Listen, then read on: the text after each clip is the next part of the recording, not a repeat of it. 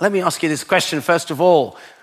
What is the worst thing that you've ever done?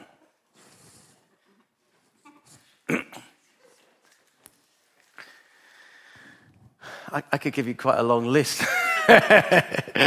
um, do you have that point at times where you think to yourself, is God ever going to be able to use me again for his purposes? Well, we're going to be talking about somebody in a moment. And he is going to give you hope in terms of possibilities of change.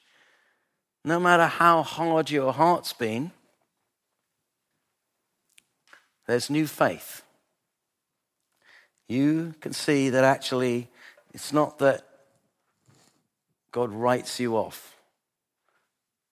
We have a God who says, I forgive you and I want to restore you and I want to bring you back into my purposes back into actually, I called you for purpose. It wasn't just I called you for eternal life, I've, I've called you for purpose here and now. And, and I want you've got the rest of your life to live. I don't want you just to be sitting there chewing over the terrible things that you did. I want you to be living with a new purpose and a new vision in your life. Yeah? We're, focusing this current series, which is called Meet the Family. We are looking, and we started off last week looking at Tamar, who connects with this story as well, at some of those unusual people that actually are written there by Matthew in his right at the beginning of his gospel about the kind of royal line of actually the descendants of Christ. And we're looking at that.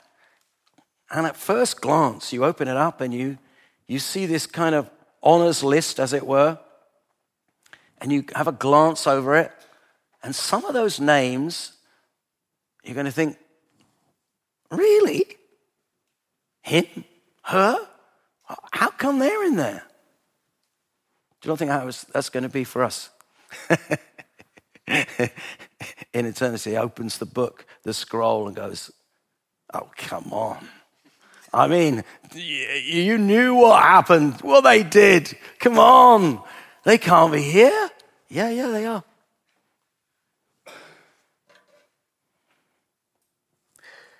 You might have guessed it. We're looking today at Judah. Okay, the fourth son of Jacob. Now, you would normally expect, in kind of, particularly in the Old Testament, I mean, it's been certainly the case until very recently, where, you know, it's the first son that actually the line follows through. Okay, it's the first son. And so you would think, oh, yeah, no, it's going to be Reuben who's going to be there. Reuben was the first son of Jacob. and then you think, well, okay, you, you know some of the story about what happened. And okay, maybe he wasn't such a great guy. And then you sort of go down the list a bit more. You've got Simeon and Levi. But then you're thinking, okay, well, obviously the most that's written seems to be in Genesis about Joseph. Must be Joseph's going to be the one. He must be the good guy that's actually going to carry on this royal line. But no, Joseph isn't even mentioned in Matthew. And then you go on a bit and you think, well, maybe it's the youngest one. Maybe it's Benjamin. Maybe he's going to come up. But no, we see it's this fourth son. Judah, born to Leah. This is the same Judah who sells his brother Joseph to the Midian people traffickers. Okay? The same Judah who had sex with Tamar, as we heard last week, because, well, he thought that she was a temple prostitute. Whereas in fact, he's his son's widow. We see that this Judah has an amazing turnaround. repentance. It shocks all concern. And God honors him and uses him to be the carrier of his promises made much earlier to Abraham, who was his great grandfather. It's a wonderful story that applies to us in three ways. Okay, I'm looking going to finish with three different things that we're looking at. It could be a story that's looking through three different eyes, through the eyes of Judah. Maybe you identify with Judah today and you kind of look at it and you're thinking, yeah, I'm the bad boy who's kind of repented, or bad girl. Or maybe you've maybe you become maybe you're more like Joseph. Joseph, the one who was kind of really hard done to, sold off. And actually, Joseph, who needs to do a bit of forgiving of his bad elder brother. Or maybe, as we'll see, you're actually Benjamin. It gives us, first of all, it gives us new hope for ourselves. If I've really screwed up in my life and now feel totally disqualified, that God will never use me again, this is a great story for you this morning. Learn about Judah because he gives us a lot of hope. Or maybe, too, it will give you new faith for other people, those that you actually you've written off, those that you think, no, no, God's never going to use them again. And actually, you've got a bit of a judgmental attitude about it. And actually, God wants to bring you up with a start. Just as He brought Joseph up with a start. Actually, nobody's too far gone for God's redemptive plan in their life. Maybe God wants to melt your heart this morning for someone, just as God melted Joseph's heart for his brother. Or maybe, thirdly, it'll give you a new appreciation for Christ. What he did in stepping in to take our place to please his Father. Judah, as we'll see in this story, which we're mainly looking, it's quite a long passage we'll look at in a moment, which is in uh, Genesis 44. Judah offered himself to substitute himself for his younger half brother Benjamin in the same way that Jesus substitutes himself and did substitute himself for us. So, first of all, I'm going to look at the whole corroding power of jealousy. Jealousy, does that kind of affect you sometimes? Think about it in your own life. There's a story about Jacob and his 12 sons. Judah, we know less well. Jacob, this dad, was known as deceiver. So you've got a dad who's known as a deceiver. He duped his twin out of the inheritance and got a blessing from his father when he really shouldn't have done. this is the family line, by the way. If, if, you're just wondering, you want to know about my family line, Matthew. Um, maybe Jacob in this story wants to marry Rachel. Okay, he sees Rachel, she's, she's good looking. And he works for many, many years to please his uncle Laban, uh, to attain her. And on the final day, he marries this wonderful, beautiful bride, unveils her, and realizes it's the wrong one. He's been, sw- it's been switched. He actually has ended up with the less good looking Leah, and he has to basically marry Leah anyway, and then work some more in order to try and win Rachel. What that, what that does and it's important that, that we kind of listen to this part of the story. What that does is it actually, for Jacob, he actually ends up where he, it's kind of like Rachel he loves, but Rachel has difficulty having children.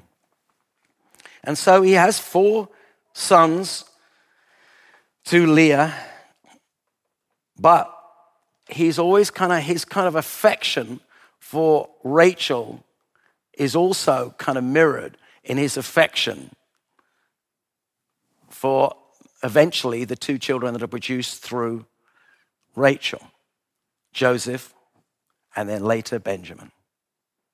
And there's a, it, it's not hidden. It's this, this, this kind of love, this kind of special affection that dad has. Oh, yeah, it's you, you know, Sonny that can do no wrong, Joseph. And when it does it, it creates, not just in Judah, but in the other brothers as well, a bitterness. And they really get stirred up about it. Judah suffers in two ways. First, he's not the eldest son, so he doesn't get all the kind of everything that comes from, from dad. As I've said before, that's, that's how it worked. All the property that he would have inherited. So he doesn't get that. And he doesn't get this kind of special affection that actually dad seems to have. It just seems like it's always, always Joseph who dad seems to. Every time Joseph does something, it's brilliant. Absolutely brilliant. And when I do it, you hardly even pay any notice about it. Let me ask you this question this morning How has family favoritism affected you? We're all part of a family, even if we're the only child. Whereabouts were you born in your family? Let's have a hands up. Who's the first child? Let's see them. Oh, quite a few. Okay. Who's number two? Number three? Number four? It's me. Oh, Are we getting, look at that, quite a lot. Put your, four, put your hand. Look at that, not many of them. Okay, put your hands down. Five? Any? Gosh, small families. Six? Anything else? We got a six? Oh, yeah, there. Good, okay. Any more? Seven? No. Okay. Who's the youngest child? Yeah. Did you get favored? Are you mommy's little favorite? You know how that feels, don't you? Yeah.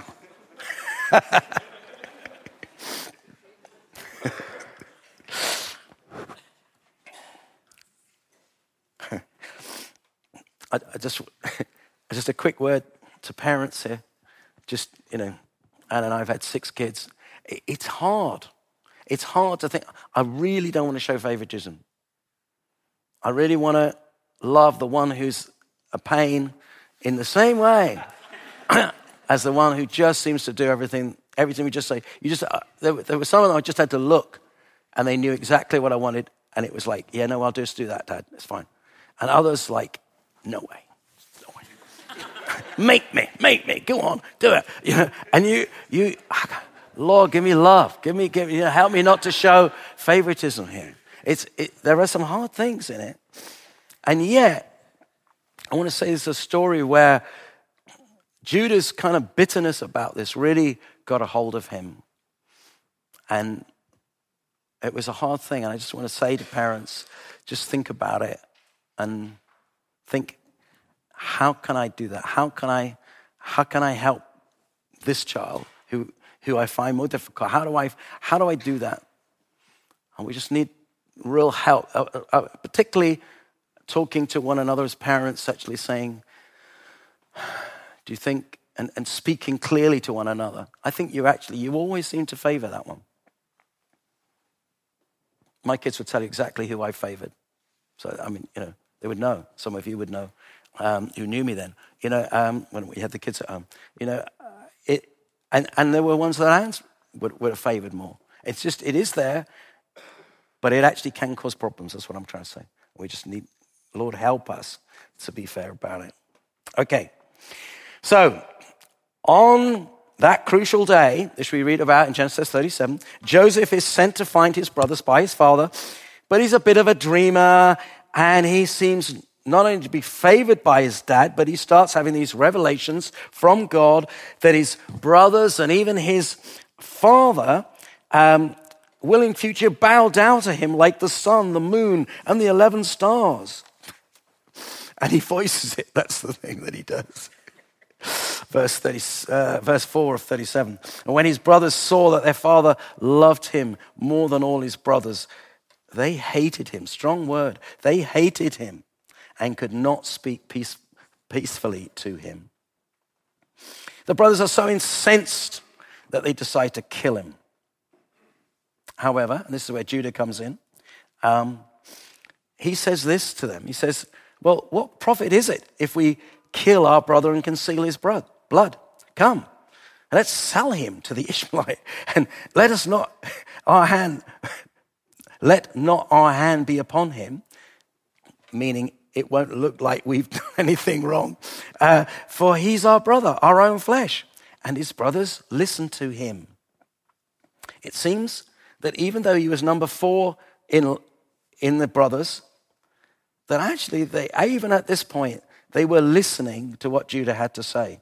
He had some authority with them. And so they decide to, yes, okay, that's not a bad idea to sell him to these uh, these people traffickers that are sort of coming on by on their way, along with a lot of other stuff, but going to Egypt. Let's just sell him up. Um, and uh, so what they do is they, uh, you know the story well, uh, they get uh, his jo- Joseph's coat. Uh, and they cover it in animal blood, and then they take it along to their dad, and they say, huh, "There we are." like, make your own mind up. You see, I mean, it's just that's what we found. Um, duping, trying to dupe him. Okay? This duping, this thing of trying, you know, this duping is in the family, isn't it? Yeah? Think about it. Their dad, he duped his twin.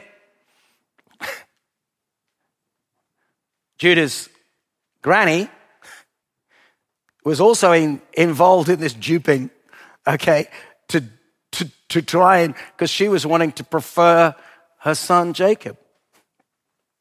There's a lot of duping that's going on here. And here we are, this duping. They're trying to dupe their dad now. But I tell you, you can do these things, but it lives with you. You're like, oh, I feel so absolute. What a terrible, rotten person I was. So although they get away with it, and dad never really finds out, right until the end of the story when they come clean about it. So for years and years and years, dad is grieving the fact that his lovely son has been eaten by animals, when in fact he's alive and well and prospering in Egypt, but he's been a slave and everything else. But they live with it. They're like, no, no, no. Yeah, no, no, it's terribly sorry what's happened to him. Dad, you know, they live through this thing years in the household. Can you imagine what that's like? Bitterness is a very powerful emotion. It corrupts our hearts like nothing else. The writer to the Hebrews says this 12, 16. See to it that no one fails to obtain the grace of God, and that no root of bitterness springs up and causes trouble, and by it many become defiled. I wonder whether he was thinking about Judah. This kind of this bitterness that actually, I mean, didn't it spring up? Man, it really sprung up and it affected the whole family. Judah has allowed his father's affections for Joseph to boil up inside him in such a way that he's willing to stage his own eh, death. He lived with this crippling guilt. The only way out of this is by admitting our responsibility. We have to admit it. We have to say, I was wrong. And there's a point, as we'll see in this story in a minute, where Judah comes to that point where he admits it and he's been living with it all these years. And finally, it hits him. Finally, he's like, I've got to, I've got to come clean about it. Bitterness, like unforgiveness, enslaves us. Judah was more in chains than his brother Joseph would ever be. enchained by his own bitterness and unforgiveness. Let's look at these um, kind of things about bitterness a moment. Um, from uh, Harry Emerson Fosdick Bitterness imprisons life, love releases it. Bitterness paralyzes life, love empowers it. Bitterness sours life, love sweetens it. Bitterness sickens life, love heals it. Bitterness blinds life, love anoints its eyes. Lee Strobel. Acrid bitterness inevitably seeps into the lives of people who harbor grudges and suppress anger. Bitterness is always a poison. It keeps your pain alive instead of letting you deal with it and getting beyond it. Bitterness sentences you to relive the hurt over and over and over. How true that is. John Ortberg. Bitterness, I love this is my favorite bit. Bitterness is like drinking rat poison and waiting for the rat to die. That's exactly what bitterness is like. We're wishing that other person harm, and yet actually we've drunken the rat poison ourselves, and it's affecting us in a horrible way. Okay, fast forward. Joseph has been in prison uh, in Egypt for years, but then he's released and he finds favor in, as Pharaoh's chief administrator. Uh, he has this plan of storing up grain for the famine that's to come, which does come and then re enter Jacob's sons who have come because of the famine to Egypt to find grain. And in they come. And Joseph suddenly realizes, first of all, that they don't recognize him, and also he recognizes them. And here we have almost this kind of Shakespearean moment where they come and they are, seeking grain. And uh, they, he, he says to them, he starts to use their ignorance. He kind of plays some tricks on them. He sends them home to their father, first of all, with the promise to return with Benjamin, the youngest son, and his, remember, his true brother. And as surety, he says, Well, I want Simeon to stay here. He also secretes some silver in their bags and uh, Later on, they return with Benjamin. But Judas had to promise his father that if Benjamin doesn't return, he says this I will be a pledge of his safety, Dad. From my hand you shall require him. If I do not bring him back to you and set him before you, then let me bear the blame forever. Those are strong promises that Judah is promising his father. See, here it's Judah who's promising it. It's not the other brothers.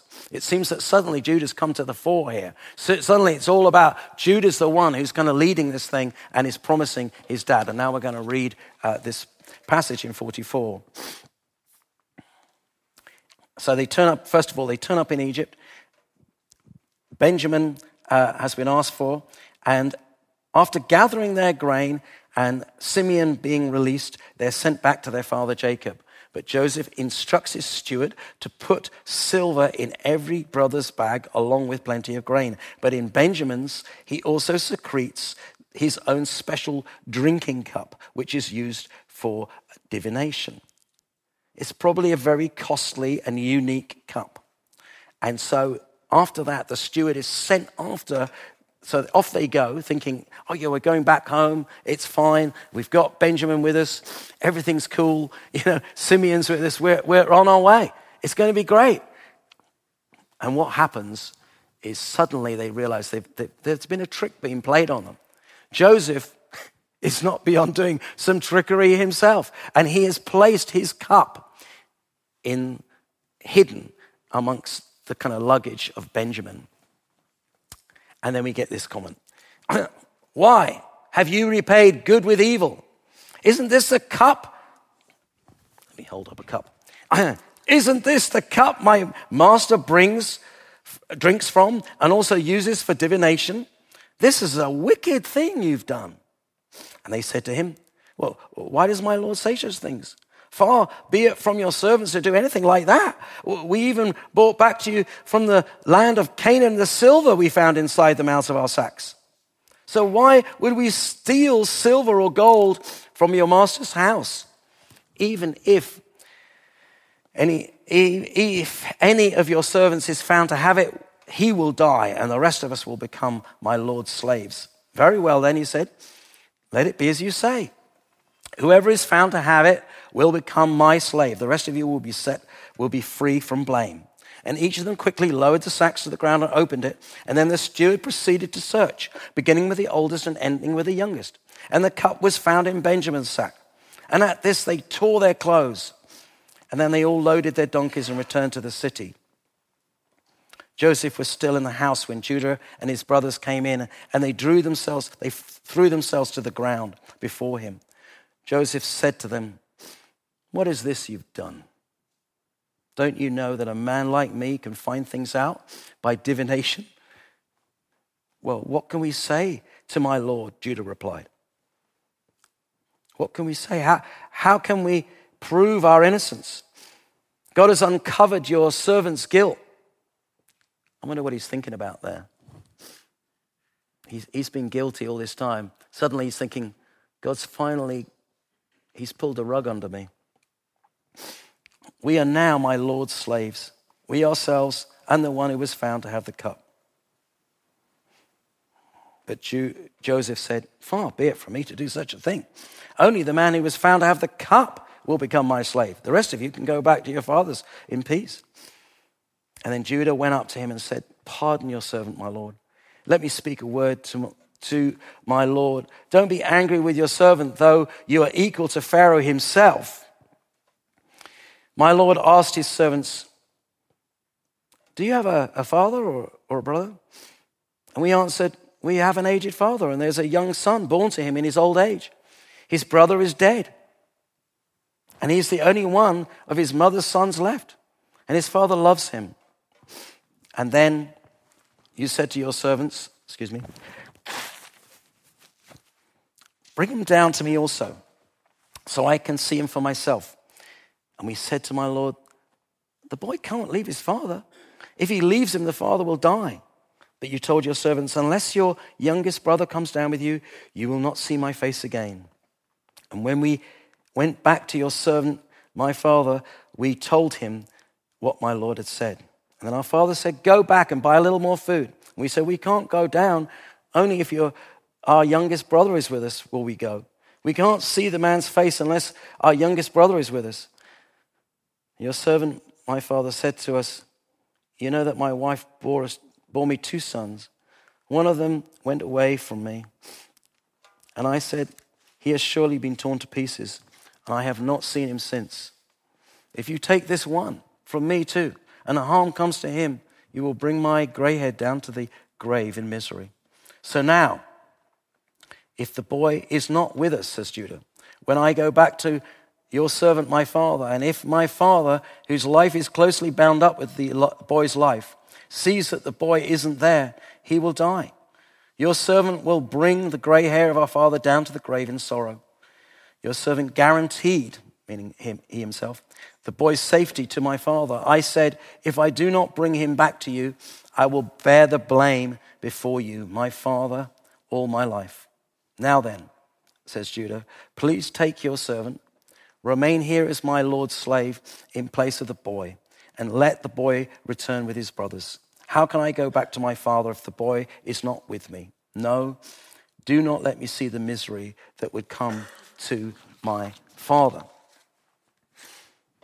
And at this point, Joseph is so overcome that he does the big reveal. He is so affected by what Judah has just said that he then reveals who he really is. I'm actually Joseph that you sold into slavery all those years ago. I'm your brother. That's what he re- reveals. We see this complete reversal in what has happened to Joseph. Previously, Judah's heart was so filled with bitterness he engineers the grief of his father, and now he's offering to place himself instead of the younger brother. Something has really happened. There is a major change. We kind of see this story over and over again in the Bible, really. I mean, Jesus tells the story of the prodigal son where the younger one goes off, the older one stays at home and works. The younger one repents and comes back, and then the older one is like, nah, I, I, I'm, no, I'm not happy. No, no, I'm not. I've been working all these years, and now you're asking me to be happy, Dad. You know, he's just gone and spent all the money.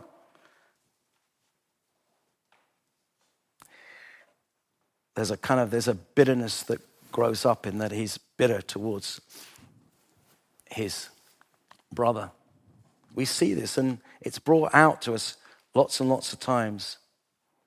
But the amazing thing here is that Judah, at this point, substitutes himself.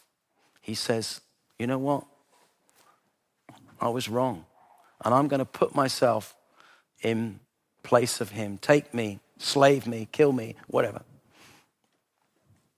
It's an amazing action. What can we hear? it? What can we learn about this? Well, first of all, I want to say that no matter what's happened in your life, no matter how much stuff you've done, doesn't this give you hope that actually God can change it all around? We get to the point where we've done stuff, you know what it does to us? It cauterizes our consciences. We lose a sensitivity to the Holy Spirit. We lose connection with friends and family. That's what it does to us. And we see this family line where we've seen it happen. Jacob tricking his father, his the mother tricking as well, Laban tricking. There's a lot of tricking that's going on. And yet it is possible for Judah to break free. It is possible to actually say, I've done this stuff. Actually, I have complete repenting now. And God takes us and He says, Okay, I forgive you. No matter what's happened in your life, we need to take hope from this. That you know what? God can use me. It doesn't, it's not just a, oh, I forgive you, but I'm never going to use you again. okay? So there's that kind of level. We can actually come to that place where we're like, yeah, yeah, no, okay, he, he forgives me and he loves me, and I know that. But in terms of future ministry, forget it. No, no. What we see in Judah's life is that God really uses him in an amazing way. There's real hope, real hope in the story.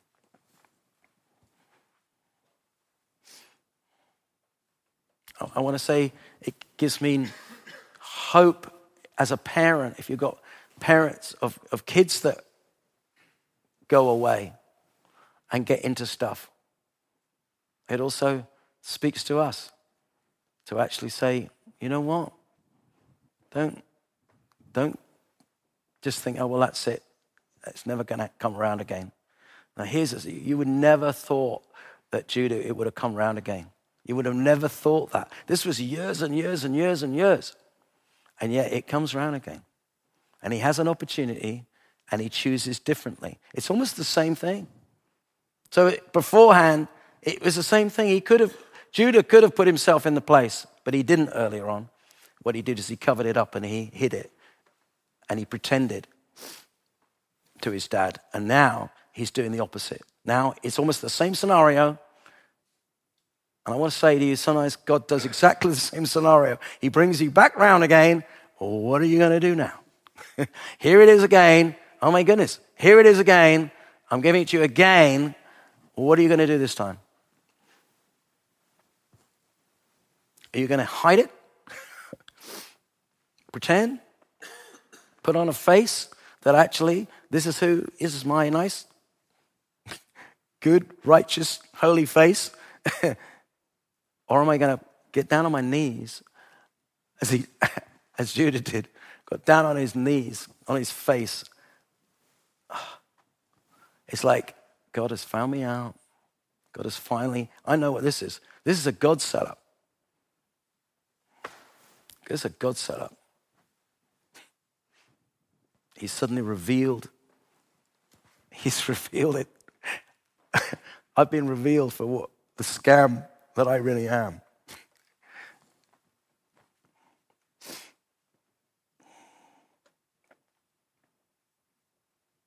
The great news, the great news of the gospel, this is the great news of the gospel, is that no matter what,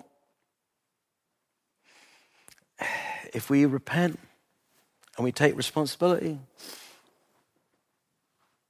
God wipes it clean and goes, Sorry, I don't, I don't even remember that. I don't even remember that about you now. I don't, I, sorry, I, I, sorry, no, I can't even remember that. It's gone. That's the great news of the gospel.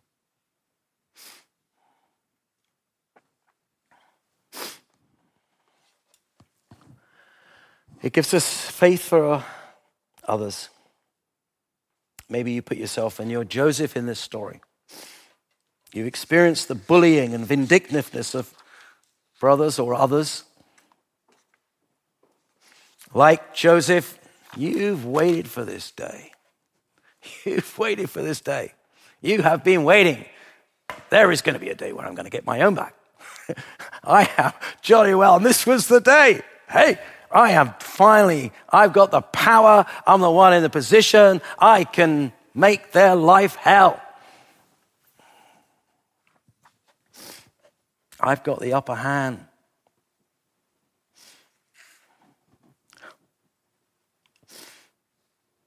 But it teaches us about, oh my goodness, God can change a heart even old Judah, the instigator of this whole thing, actually, he can change hearts. He can change hard hearted. Judah just seems so hard hearted, and yet God can turn it around and it helps us to see, Lord, help me to show the kind of grace that you show. And Joseph showed grace he showed grace. Help us to show grace. Yeah? Help us to have an attitude which isn't kind of supercilious, it's just kind of like a, a self righteous, kind of, you know, man, I just got a hard done to deal. At least I didn't do any bad things like my brother. you know, Actually, God wants to say to us, no, no, no, no, don't. Just watch yourself. Watch yourself. Because I can change any heart. Nobody's beyond my reach. Anybody who repents can have forgiveness now. He forgave and peace came. And he was re- reunited with his father as well. Remember that happened for Joseph. This was actually, he had to come through these things. He was then finally reunited with his father, which was amazing. God wants to reunite us with our father. And finally, there's the whole part of Christ in this. Christ in this story, like Judah, Christ subjected himself to slavery, the powers of the government at the time, okay, the Roman government of the time, even to death on the cross. And he substituted himself. He who had no sin substituted himself for us who had sin. He said, No, no, I'm going to go in their place. I am going to go to the cross, even though there's no sin whatsoever on me. I am going Put me, Dad, in that place. When he's in the Garden of Gethsemane, he's, say, he's this is real stuff. This isn't just, oh, yeah, yeah, yeah. No, this is real. If there's any way, Father, that you can take this cup from me, please do it right now. it's like if there's any way I don't have to substitute myself, if there's any other way that I can actually do it, get away with this, then please. And there is silence, and his father turns, No, no, you're going to have to give your life. This isn't just, I'm going to come to this point. For Judah, he didn't, he didn't become a slave. yeah? For Christ, he did. He was, he was treated as a slave and spat at and crucified along with all the other. And why was it? It was because he gave himself because his father loves the younger son. His father loves the younger son. And who is the younger son? We are the younger son. We're Benjamin in this story. Jesus is placing himself because of the love. For God so loved that he gave his son. It's because of his love for the younger son that Christ gave himself as a substitute for us. It's an amazing story, isn't it? And it's not quite finished. We see that Judah's name, as I said right at the beginning, is on this honors list that we see of the ancestors of Christ. Judah's son, Perez, that was born to Tamar, is the one that carries the family line through, the royal line. God truly reinstated him and said, No, no, you're, you're going to get woven back into this whole royal line of actually where my son is going to be born into. And we're going to read this uh, in Genesis 49. And this is a time where Jacob is kind of right in his last days and he's blessing his 12 sons. And he says this to Judah Judah, your brothers shall praise you. Your hand shall be on the neck of your enemies. Your father's sons shall bow down before you. Judah is a lion cub. From the prey, my son, you have gone up. The scepter will not depart from Judah, nor the ruler's staff from between his feet, until tribute comes to him, and to him shall be the obedience of the peoples. He's saying this line is actually going to, this royal line is going to travel through Judah. Judah becomes, when the tribes are all allocated out, the 12 tribes, and we see, we see that in the allocation of land uh, with, um, with Moses, and then, and then through, we see that actually the land is divided, and Judah has the biggest part. And then later on, we see that it's Judah where Bethlehem is, and that Jesus comes from Bethlehem, from, from this land that is Judah's land. Judah is an amazing example. Peter in the New Testament is an amazing example of somebody who you'd think, no, that's him written off. No, no, he's reinstated, not just forgiven, but brought back into, into purpose. Paul is killing Christians. God uses him and reinstates him as the one who writes most of the New Testament. There's an amazing thing of actually God doing, taking those that have actually really screwed up and saying, you know what? If you repent, if you take, if you take um, responsibility for your sin, I can use you again and forgive you and use you back in my purposes. That's what we want, isn't it? That's good news, isn't it?